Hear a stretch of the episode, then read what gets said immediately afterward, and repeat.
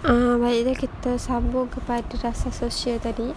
Okey, rasa sosial terbahagi pada empat. Yang pertama iaitu dari segi pendidikan, sikap Jepun terhadap agama, catuan dan pasilan makanan dan juga layanan terhadap penduduk. Okey, dari segi pendidikan, uh, sewaktu pendudukan Jepun ni, dia telah tutup sekolah Inggeris dan juga Cina. Okey, sebab apa sekolah Cina dan Inggeris ni tutup? Okey, sekolah Cina uh, ditutup sebab berlakunya uh, cakap Jepun uh, Jepun ni dengan orang Cina dia waktu tu adalah tidak uh, tidak kesefahaman. Maksudnya uh, orang uh, Jepun ni dia sangat anti tepat dengan orang Cina. Okey. Uh, apa uh, manakala sekolah Inggeris tutup ni sebab um, bagi Cina bagi Cina bagi Jepun sekolah Inggeris ni tidak diperlukan lagi.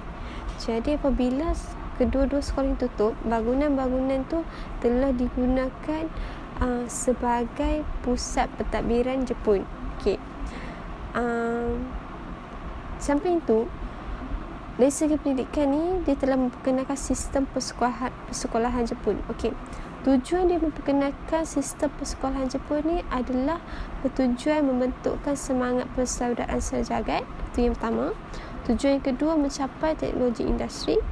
Yang ketiga, meningkatkan disiplin dan juga menerapkan nilai Jepun. Okey. Sistem persekolahan kenakan Jepun ni bukan sahaja. Maksudnya dia mesti ada tujuan dia. Okey. Tujuannya tadi cikgu bagi tahu ketiga-tiga ke empat-empat tadi. Okey. Uh, pada masa sama melalui bidang pendidikan ni dia juga berusaha untuk memupuk nasionalisme Asia.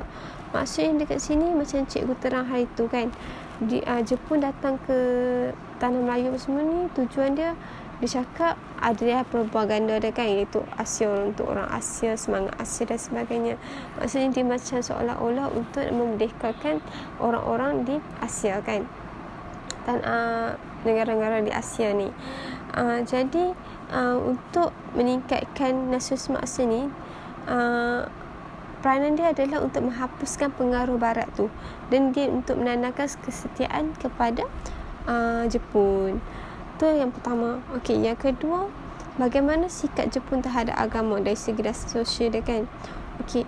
Uh, Jepun uh, sikap dia terhadap agama ni um, dia uh, menghormati agama Islam dan adat istiadat Melayu ni uh, dan dia pun tak campur tangan lah dalam adat istiadat dan juga adat resam tempatan ni. Dan waktu ni juga dapat dilihat bahawa kelas mengajar Al-Quran dan sekolah agama ni uh, masih diteruskan. Dan ada wujudnya juga majlis agama negeri dan persidangan agama Islam yang diadakan di Singapura dan juga Kuala Kangsar. Maksudnya dia tak campur tangan terhadap agama di tanah Melayu. Dia tak macam anti lah ataupun melarang uh, orang tanah Melayu ni kan macam tu. Hmm. Jadi yang ketiga uh, dari segi catuan dan juga penghasilan makanan. Okey, bagaimana? Dia telah memperkenalkan sebuah ordinan iaitu kawalan barangan dan juga bahan penting.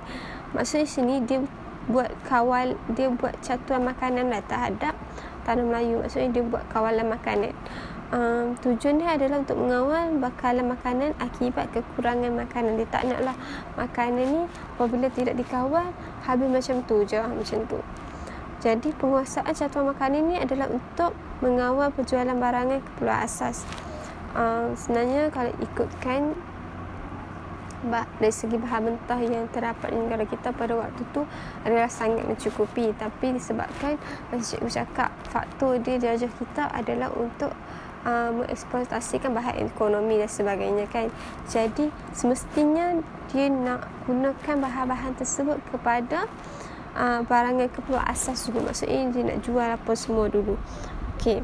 Jadi dalam sesama dia menggalakkanlah penduduk ni untuk menanam bahan makanan sendiri. Melalui kempen tambah lebih banyak makanan, tambah lebih banyak makanan. Maksudnya menanam bahan makanan sendiri melalui kempen. Maksudnya dekat sini uh, cuba untuk uh, adakan uh, aktiviti uh, bukan aktiviti cuba adakan um, panggil apa tu ah? Words dia um, ada satu inisiatif untuk bagaimana uh, penduduk tempatan ni dia lakukan makanan dia menghasilkan makanan sendiri dari segi apa macam buat pertanian dan sebagainya. Okey. Uh, dan seterusnya terakhir layanan terhadap penduduk macam mana? Okey. Uh, penduduk uh, Jepun ni kalau dengan orang Melayu dia ni dia memberi layanan yang baik tau ke orang Melayu ni dan, uh, tapi yang mana yang memberi kerjasama dengan mereka lah maksudnya dan ada layanan yang diberikan tu bertujuan untuk mendapatkan sokongan bagi melincirkan pentadbiran pemerintahan ni. Macam cikgu cakap lah, setiap penjajahan, setiap orang yang jajah kita ni, dia ada matlamat dia. Jadi, apa-apa pun, dia mesti uh, baik juga dengan orang tempatan. Dia mesti ambil hati juga orang tempatan untuk melincirkan pentadbiran. Contoh, kalau semua dia tentang macam mana dia nak duduk kat negara kita kan waktu tu.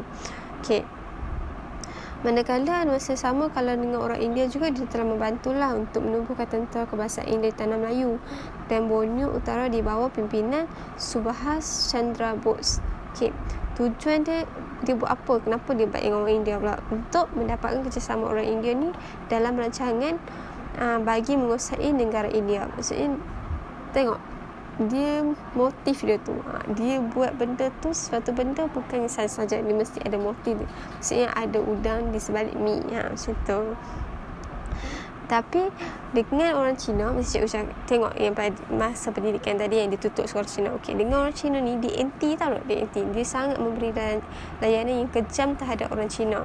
Uh, kenapa dia uh, memberi layanan yang kejam kan? Sebab lanjutan daripada pemusuhan daripada uh, perang Cina dan Jepun. Maksudnya uh, sebelum dia jajah kita dia ada dia pun berlakunya perang kat sana antara Cina dan Jepun. Jadi dekat situ dia ada pemusuhan lah maksudnya. Dia putus saling tak suka sama suka. Okay. dan apabila dia memberi layanan kejam tu orang-orang Cina telah dipaksa lah untuk membayar sejumlah wang yang banyak sebagai hukuman penentangan mereka terhadap Jepun semasa perang Cina-Jepun so itu adalah dasar-dasar lah. Ada tiga dasar tadi kan. Dasar tabiran, dasar ekonomi, dasar sosial.